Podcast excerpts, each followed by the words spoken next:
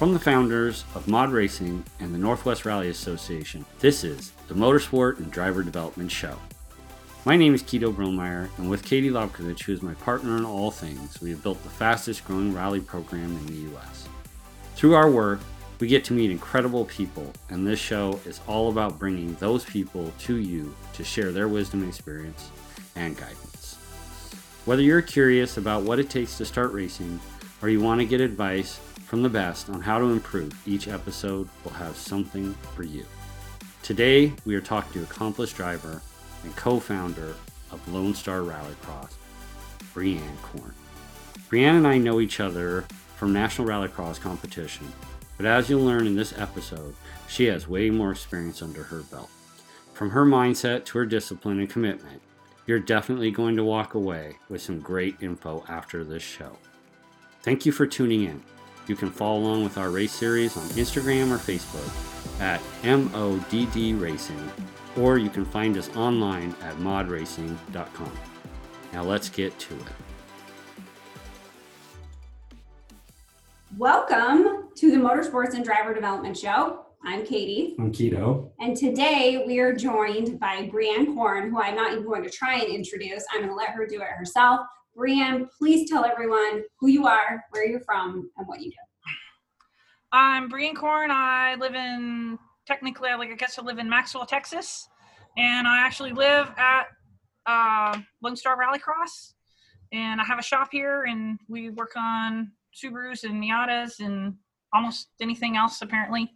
Uh, we uh, we do some private driver training here, and we uh, prepare some some cars, and uh, we have our own rallycross series, and uh, we have a small fleet of rental cars, and uh, that's the other thing I forgot to tell you about.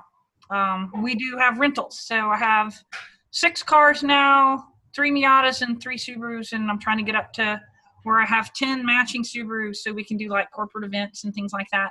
And so, and I do a couple other things. I have a, a small photography business and I've shot for Hot Rod Magazine and stuff like that. So, And so we know you from the rallycross world, I think, right? Right. Yes. Okay. We know you from the rallycross world, but you have done many other things besides that. How did you even get into racing? Like, what was your first foray? well, my golly, it goes kind of back to like 15 years ago in Italy in the summer of 2004.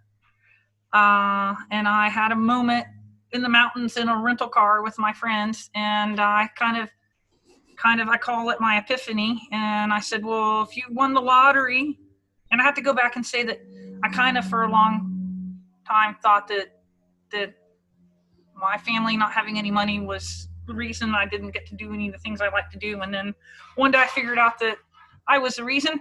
And uh, and uh, and so I asked myself if I won the lottery, I could do anything. And I I decided I the the answer was that I would be a rally driver. And I said, well, screw the lottery, figure out how to do it. And so when I got home from Italy, I looked into it, and I'm like, yeah, that's kind of expensive. And then I always um, kind of tried to live by the mantra that um, the opportunity favors the prepared. And so I, so well, how can I start driving any way I can, even though I don't have any money? And I started doing autocross and convinced my brother to do it in his car, in his Honda Del Sol. Uh, and so that's how it all started. And I did a couple of autocross driving schools and bought a Mini Cooper, and then I was off to the races. So When you were dual driving with your brother, were you beating him? uh, he beat me the first three races. And then it took him about 11 years to beat me again. wow. Was the were those uh, first three races motivating for you to uh, beat him for the next eleven years? No, no. I mean, I, if he was if he was beating me, I don't think that I would have. You know, I wanted just wanted to be the best that I could be, and if someone else was beating me, then I I probably wasn't being the best I could be. You know, I uh, I just tried to do everything that I could, and um, you know, he used to get a little upset that I would beat him, and I'm like, well, you know, you just show up, and you're pretty much as fast as me, and I've like put my whole life into this, and you know, so maybe you should be nicer to yourself. Were you practicing when you weren't racing? Um, I think the statute of limitations has passed in that, so I can say yes. Okay, so this is a don't try this at home moment. Don't try this at home moment. Um, yeah, uh, the the Mini Cooper was driven like a race car every time the motor started. Uh, it was a beautiful, beautiful car, and uh, the the warranty was fifty thousand miles, and I sold it with fifty thousand and one miles. so how did you transition to dirt?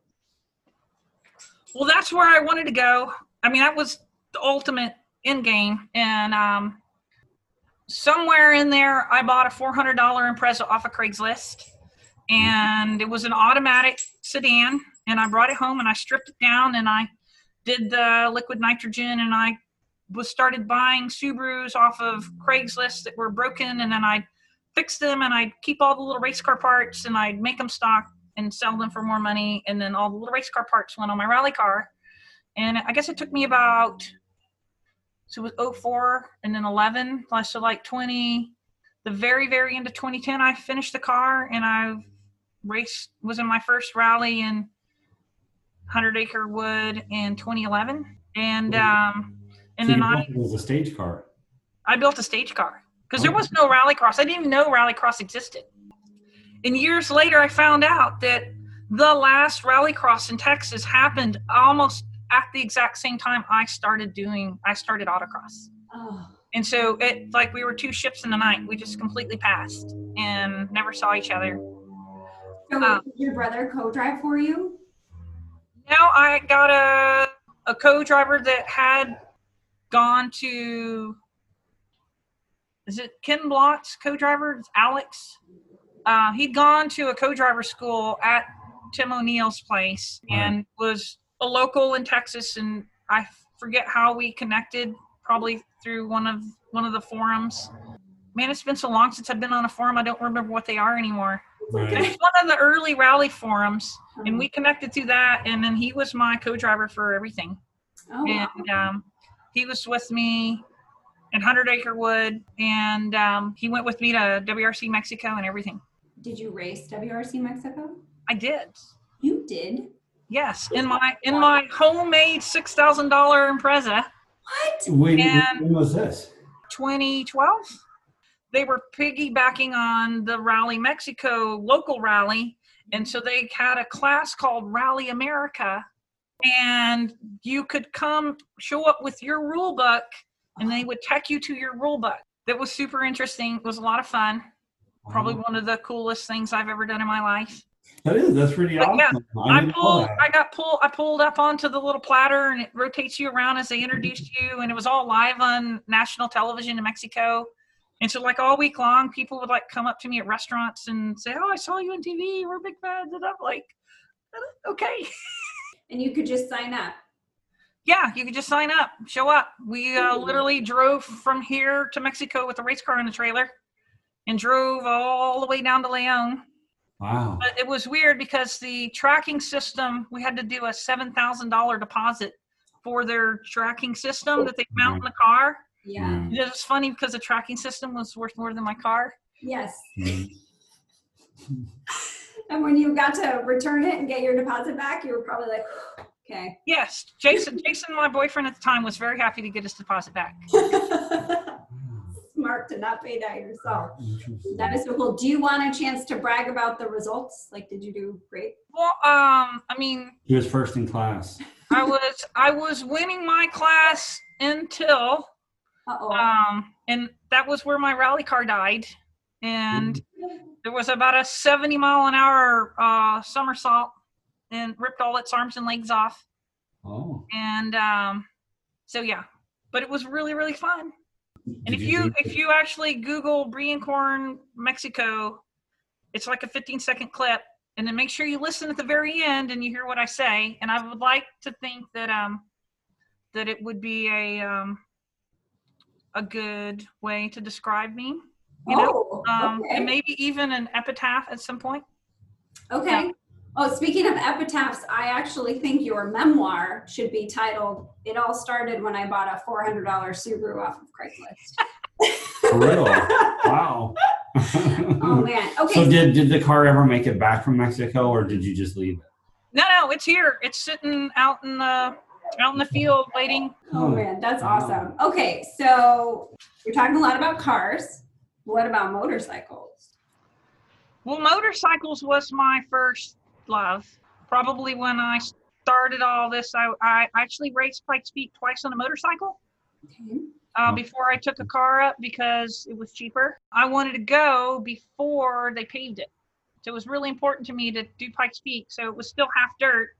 And so I'm like, well, I have this motorcycle. And my friend was up there crewing and called me. He's like, you should be here. You could totally, you should totally do this. And so I was there the next year with my motorcycle was 16 years older than the next oldest motorcycle in my class. They What kind of bike was it?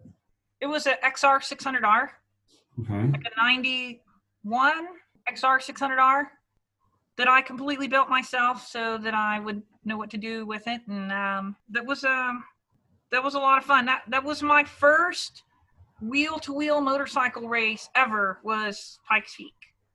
I'm sorry, that's wheel to wheel? Well, if you catch the It- person in It was no no when I did it they started you five at a time like a drag Oh. race. Oh. and they painted a little white box and the flagman was this like 85 year old guy and he'd been doing it since the beginning and he would he would step he had to be in the box when he waved the flag so he'd step into the box and out of the box and into the box and try to catch make sure nobody like tried to get the jump and then he'd step in the box and wave the flag and everybody would take off and so you could be elbow to elbow fighting for line going up pikes peak Wow. Yeah. So when by the time you got to the unpaved area, was it still sort of handlebar to handlebar, wheel to wheel? Was um it? not not for me on my motorcycle. um, I did get to start next to uh, Malcolm Smith. And he won, I think, the first 10 Baja 1000s on a motorcycle. Right. So he was in his 70s, Mhm. and uh, he and I were right next to each other in the dirt or on the paved part. And then you go to dirt, and then you go back to pave, so it was kind of back and forth. But Mhm. when we hit the dirt, he just checked out and left me, and um, it was beautiful to watch. Huh. Wow.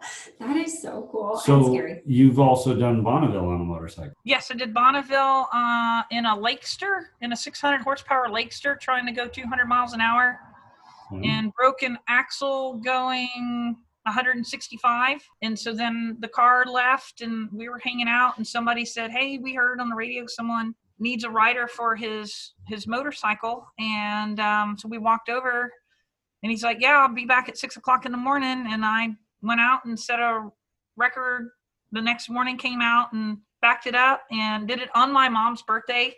So I got to, you know, world record for you on your birthday, mom. So what kind of motorcycle and what was the record? the record was 88 miles an hour Okay. and it was on a 1948 blown gas, partially streamlined vintage 500cc. So it was a 1948 Triumph. And it technically, it had actually been ridden by Burt Munro, who was the world's fastest Indian hmm in the 60s um the guy that owned Isky Cams it was his motorcycle and he would let him borrow it to ride run errands in LA Interesting. Really. Okay. yeah so it was super weird I had everything was borrowed except for my helmet borrowed gloves borrowed suit borrowed boots borrowed bike and uh just standing there available and uh it was pretty Wow. cool That is Yeah. so cool. I would like to take a moment and ask you if there's anything you're afraid of, just generally in life. Spider. I think I know you like spiders, but I have seen you handle a bee before. So I would like to know where your fear threshold is. That's a good question. um I, i'm not sure um Okay. i i um i worked through a lot of them so i mean i i, I guess probably my my one fear that i that i had to like actually resolve uh, was fear heights Mm. and so at church camp one summer, I was on a 600 foot cliff and I got so mad at myself because I'm like 20 feet from the cliff and I'm just shaking and I don't want nothing to do with it. And I just got super mad and I took my shoes and socks off and I marched over to the side and I curled my toes over the edge of the cliff and I stared there and stared down at the ground below until I stopped shaking. And then I was fine. And that was more or less how I've confronted most of my fears. Um, okay, let's circle back to Rallycross. You said you mentioned you were like ships in the night, and Rallycross ended right when you kind of got into racing. Are you responsible for bringing Rallycross back in Texas? Yeah, I guess. Yeah, I guess so. Uh, did you just like hear that it existed and you're like, oh, I should bring that back? well, I wanted to do Global Rallycross when it came, and there was an almost sponsored ride with Honda and GRC, and they had a car in Colorado, and I even went to Colorado and got test fit to the car, and they were building the car to fit me, and and it just all kind of the person putting together um, just didn't quite put it together. So they even took me to the Indy race in Dallas, and I met Simon Pagenaud and hung out in the Honda trailer with him because he was supposed to be my teammate, and uh, and it just didn't happen. Yeah. And um, I have a lot of those. It almost happened but didn't happen stories. Hmm. And um, I designed my track to be a practice track for that. Mhm. And so, and at the time, you had to drive. You know, Hundred Acre Wood was the closest rally, and I, um, I just wanted to do this, and so I started building the track, and I started a little Facebook page, and all of a sudden, people started gathering on, and then one day, this guy's like, "Can I put on a race there?" And I'm like, I hadn't really thought of that, but okay. And so we did that for a little while and and then we had some disagreements over what my value of my time was and uh, we parted ways and then kevin my brother stepped up and took it and he ordered all the timing equipment and he made it i mean i was that whole adventure kind of i had a depressive moment or Mm. four and mm. my brother kind of carried it and it would have died right there if he hadn't picked it up Yeah. Mm. so mm. but now he's he's working he does movie stuff he does special effects for movies Oh, he, worked, he worked on Alita. He worked on Fear the Walking Dead. He's working on a Amazon show now, and and so now my world has kind of come full circle, and I'm probably in the best place I've been in my entire adult life. Nice. You know, and um, and so I have all. I'm here. I quit a job of 17 years, and I've been doing this full time for two years now. And on my time on the tractor and on the grader on the track is probably my some of my most precious time. I call it, it's my meditation, and actually call it I call it a zen a zen garden for race cars. Oh, it totally is. So, do you spend more time on the tractor or in a race car? Oh, way more time on the tractor. way, way, way. And I and I'm. It's so important to me that the surface is good when we have a race, and it's nice for everybody. And I, I want any car to be able to show up and run and not not be damaged. And so, um, like I won't even drive on my own track. Like I've been home here. My track is 50 yards that way, and I've only done two laps on it in four, five, five weeks or more. I'm Um, gonna tear it up. I don't want to tear it up, and so I'm getting it all groomed and super perfect. So the first race we do when the world comes back to normal, they'll It's gonna be so nice. Yeah. yeah. You know, I have to pull Keto off the tractor sometimes before a race because he's the same, and I'll be like, "Oh, it's good. We gotta go eat dinner. Like, we gotta Oh go." yeah. Like, Yeah, you want to make it. know, and everybody knows when it when I'm tractoring and people want to like, can we go to dinner? I'm like, dark plus 30 minutes. That's all you gotta know. Yeah. Man. When the sun goes down, I'll get off the tractor.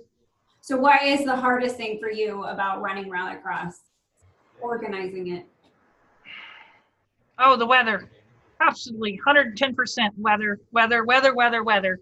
Wait, but you guys have way different weather problems than we do. What are the things that cause you heartache? We have we have droughts, which cause dust storms and silt beds 18 inches deep, and we have floods that create gorges and gullies and Mm. um, but part of the last year and a half I have um, kind of evolved my my track grooming philosophy, Okay. and now we don't hold water anymore. And um, I'm doing a lot of earth moving to uh, further aid in in being able to have all weather events. Mm. Mhm. So the the ultimate goal is to have the track set up so that no matter what, we can run rain or shine. Mhm. And um, Yeah. but yeah, weather's for me, weather's the hardest thing. The one that breaks my heart more than any other. Yeah, we feel you on that. I run our timing, so I end up sitting out in the rain. And so I'm not even worried about the track. I'm worried about myself. I'm gonna melt.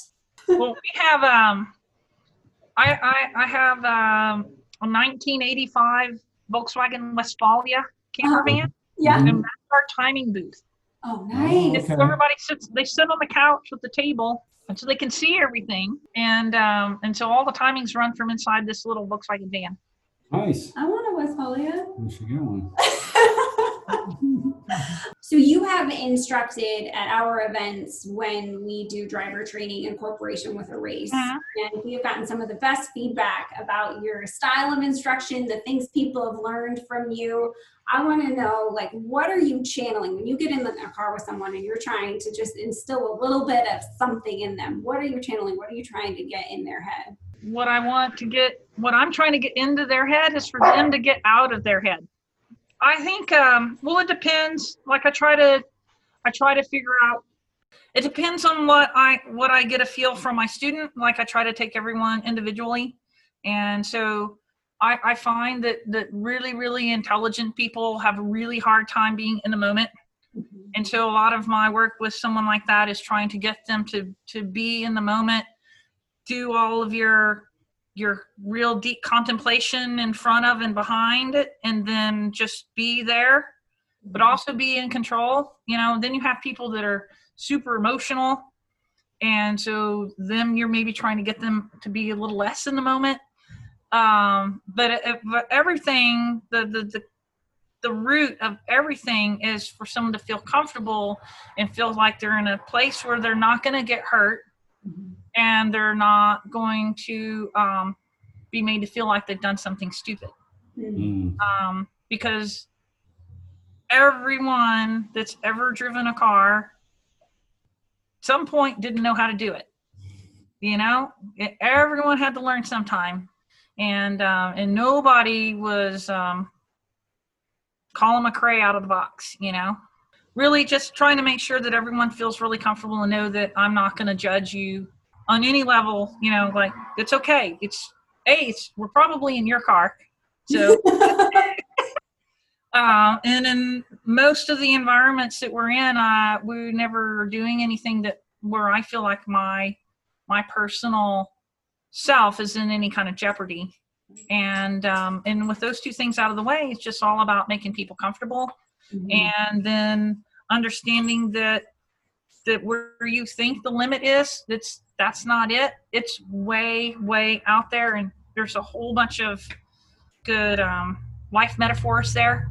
Um, you know when i when i started autocrossing i'd go out and i'd drive i'd make a lap and i'd come in i'm like you couldn't do better than that. And then i go always made sure i rode with all the fastest people and i always watched the fastest people. And um, and i'd go ride with someone and i come back and I'm like oh okay i have some work to do you know and then you'd start figuring out what the difference was and and try to try to make it up so Interesting. So you had one piece of advice for, it sounded like that was a lot of advice for newer drivers, but like a more advanced driver.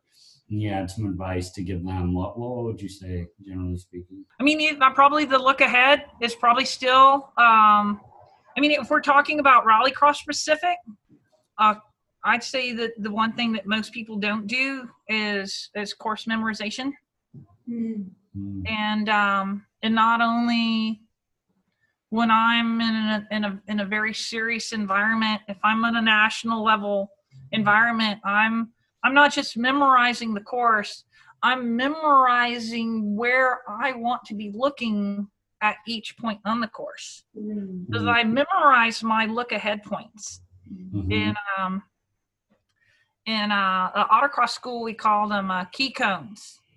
Mm. And Oh, so there's just a handful of cones that really mean anything on on a on an autocross or rallycross course, and the rest are just kind of there to confuse you. And um, and so those those would probably be the main ones. Some people have a have a really hard time with the red mist and and being calm and so with those people i might like i would do um some breathing techniques was was what i do before i pull out onto a run. I'll stop and i i just do a single breath in out eyes closed. All right i'm centered i'm here. Let's go. And um and i've already memorized the course. I know where i'm going to look. I've got a pretty good idea where my where all my braking and shifting points are going to be. Mm. for the most part i kind of let those things find themselves but um i concentrate on where i want it, the car to be and what angle i want it pointed at any given point and where i am putting my eyes Mm. And so, how many course walks does it take for you to uh, find all those key cones, all those shift points, all that sort of stuff?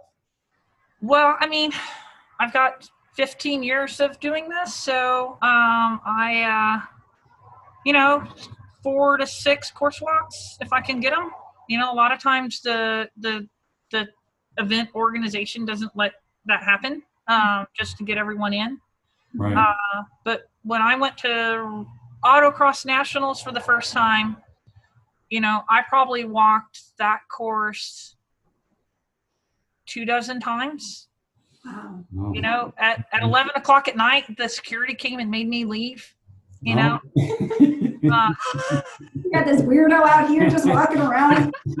well, I was looking at the course of the flashlight. yeah, yeah. I have kind of a tactical question, which may be dumb, but it might be helpful to people. If you're identifying those key cones and your look ahead points, what are you saying or telling yourself in your brain so that when you're going fast, that same cone pops out to you? Do you say, like, oh, key cone one, key cone two? What are you saying? No, I just I I don't. There's no voices in my head, but uh, I just kind of have like at each point I know when I'm here. I want to just take a second or a millisecond and look at that cone and come back. I don't have to stare at it. I just have to glance at it, and then your brain will Yeah. will do all of the necessary geometry to Mhm. fill it in and and trusting yourself probably at the end of the day trusting yourself is one of the best pieces of advice Mhm. And so, did you learn all this just by doing, or did you um, have a mentor? i did um, three of the evolution performance driving schools that travels with the autocross series Mhm. and um, and then there's a, a gentleman named Andy Hollis, uh, who's um, many times national champion, and um, one of the people that I, if I was in the same place and he was in a car driving, and I could watch him drive, I drove, I watched, I would climb to the top of the tallest whatever I could get on when he pulled up the line, and I'd watch him. And he used to get so mad at me because I would follow him on his course walks. And he was so sweet in that he didn't like just turn around and tell me to stop following him. Like one day he told a story about how annoying it was. You could hear people's feet shuffling behind you while you're course walking and made sure that i could hear him tell the story uh, and uh, and so I, I i followed from much further behind after that Mhm. and then um uh, and then I started co-driving with Tommy Saunders in the really crazy car called the Dragon, and he was he was a huge. He was probably the one the one single person that taught me more than anyone else as a driver, and um, and I felt like that was the day I finally beat him uh, was that was my graduation, I guess you know. Yeah. Um, but it was because the deal was I had to run in the ladies class the first year, and if I won, then maybe I might get to race in open class the next year. And there was a lot of conversation about. I was uh, in my like my fourth or fifth autocross. This guy rode with me, and he's like, It's like go too far, overdrive, and you can't do this in rallycross. It doesn't work. But in autocross, you, there's a reward for this. He's like overdrive the car, like go too fast, too hard, and then start bringing it back. And that way you could get up to speed faster than if you're always nibbling from the bottom, you may never find 100%. Hmm. If you find 105, then you can kind of whittle back. And if everyone's followed all the rules and the safety guidelines, you're probably not going to hurt yourself or anyone else, Mhm. you know. And then I was still that kind of driver when I got in Tommy's car, and he's like, "You can't do that. And if you want to drive my car, you have to, you have to be calmer." And so I had to drive bottom up, and Mm. even though I knew I could be a faster driver faster if I kept driving from the top down, but I also knew that if I drove from the bottom up for that year, that it, I would be a better driver. And so yeah, the first national race after after that year, um, I was in Houston, and I set the fastest lap of the event and beat Tommy for the first time and beat his co-driver who got out of his car, smashed his helmet on the ground and threw it in the trash and said he quit because I beat him. Really? What? Okay. But um, he got over it. He came back. He got over it. We're friends. Okay. So you're saying the guy's emotional? Maybe, maybe. Maybe. Cool. Oh man. so you have done all different kinds of racing. You have gone at it from a bunch of different angles. If somebody is interested, let's use rally as an example. If they want to get into rally, what is one thing you would tell them either to do or to do first? It's interesting because autocross gets a bad rap, Okay. and it is the only motorsports environment where you it is both safe and rewarding to drive 11 tenths.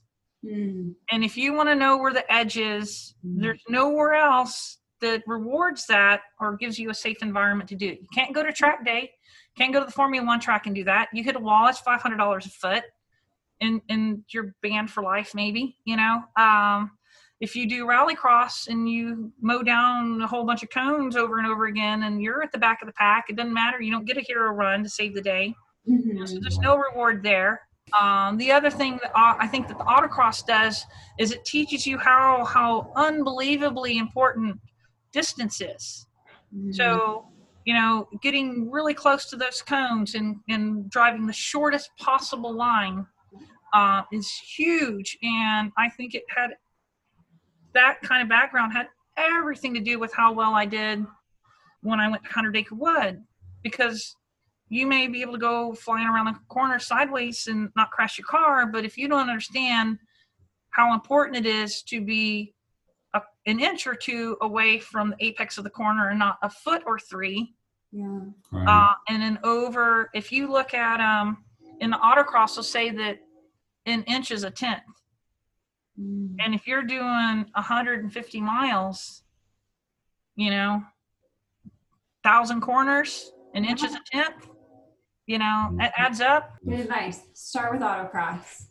Yeah, and it also, I, my advice would, whatever your background is and what your financial situation is, might flavor the advice. But for most of us that don't have the silver spoon and we just want to go play and we want to be the best we can, I think that it's worthwhile. It's very worthwhile. And autocross is good for kind of tune-ups and touch-ups, just getting Yeah. time. Well, if you're trying to learn how to set a car up, it's really hard in, in like a rallycross environment because the, the, the earth is so dynamic. Like you can make a run, change your car, come out. Now there's a new rut or different rut or co- cone's been moved because of a rut, and now you may not get the feedback you wanted. And like with pavement, the the ground doesn't change, and if you make changes, you can get real feedback on what effects those changes make Mhm. and it'll help you learn how to tune your car. You can then take all that information and move it over to the dirt. You just kind of soften everything up generally, but all the lessons are the same. That's all good advice. Yeah, that's great advice. All right, last question. You had all the money in the world and nothing but time. What race would you go to? Oh my God. What single race? A race? Yeah, pick one. Ah, Yeah. Just Well, I've always said that my holy grail is the Dakar. Yeah, that's like a thousand races in one, though. That's cheating. What? Thank you for spending this time with us. It has been really great. I'm sure that people learned a lot from it. Tell everyone where they can find you, aside from Googling Breanne Corn Rally Mexico, which we're going to do. Um, We where are. can people find you online? Uh, find us at Lone Star Rallycross. We have a website and Facebook. And if you want to shoot me a note, you just find me Breanne Corn on Facebook. Thank you for tuning in. I hope you enjoyed this conversation with Breanne and can take something away from it.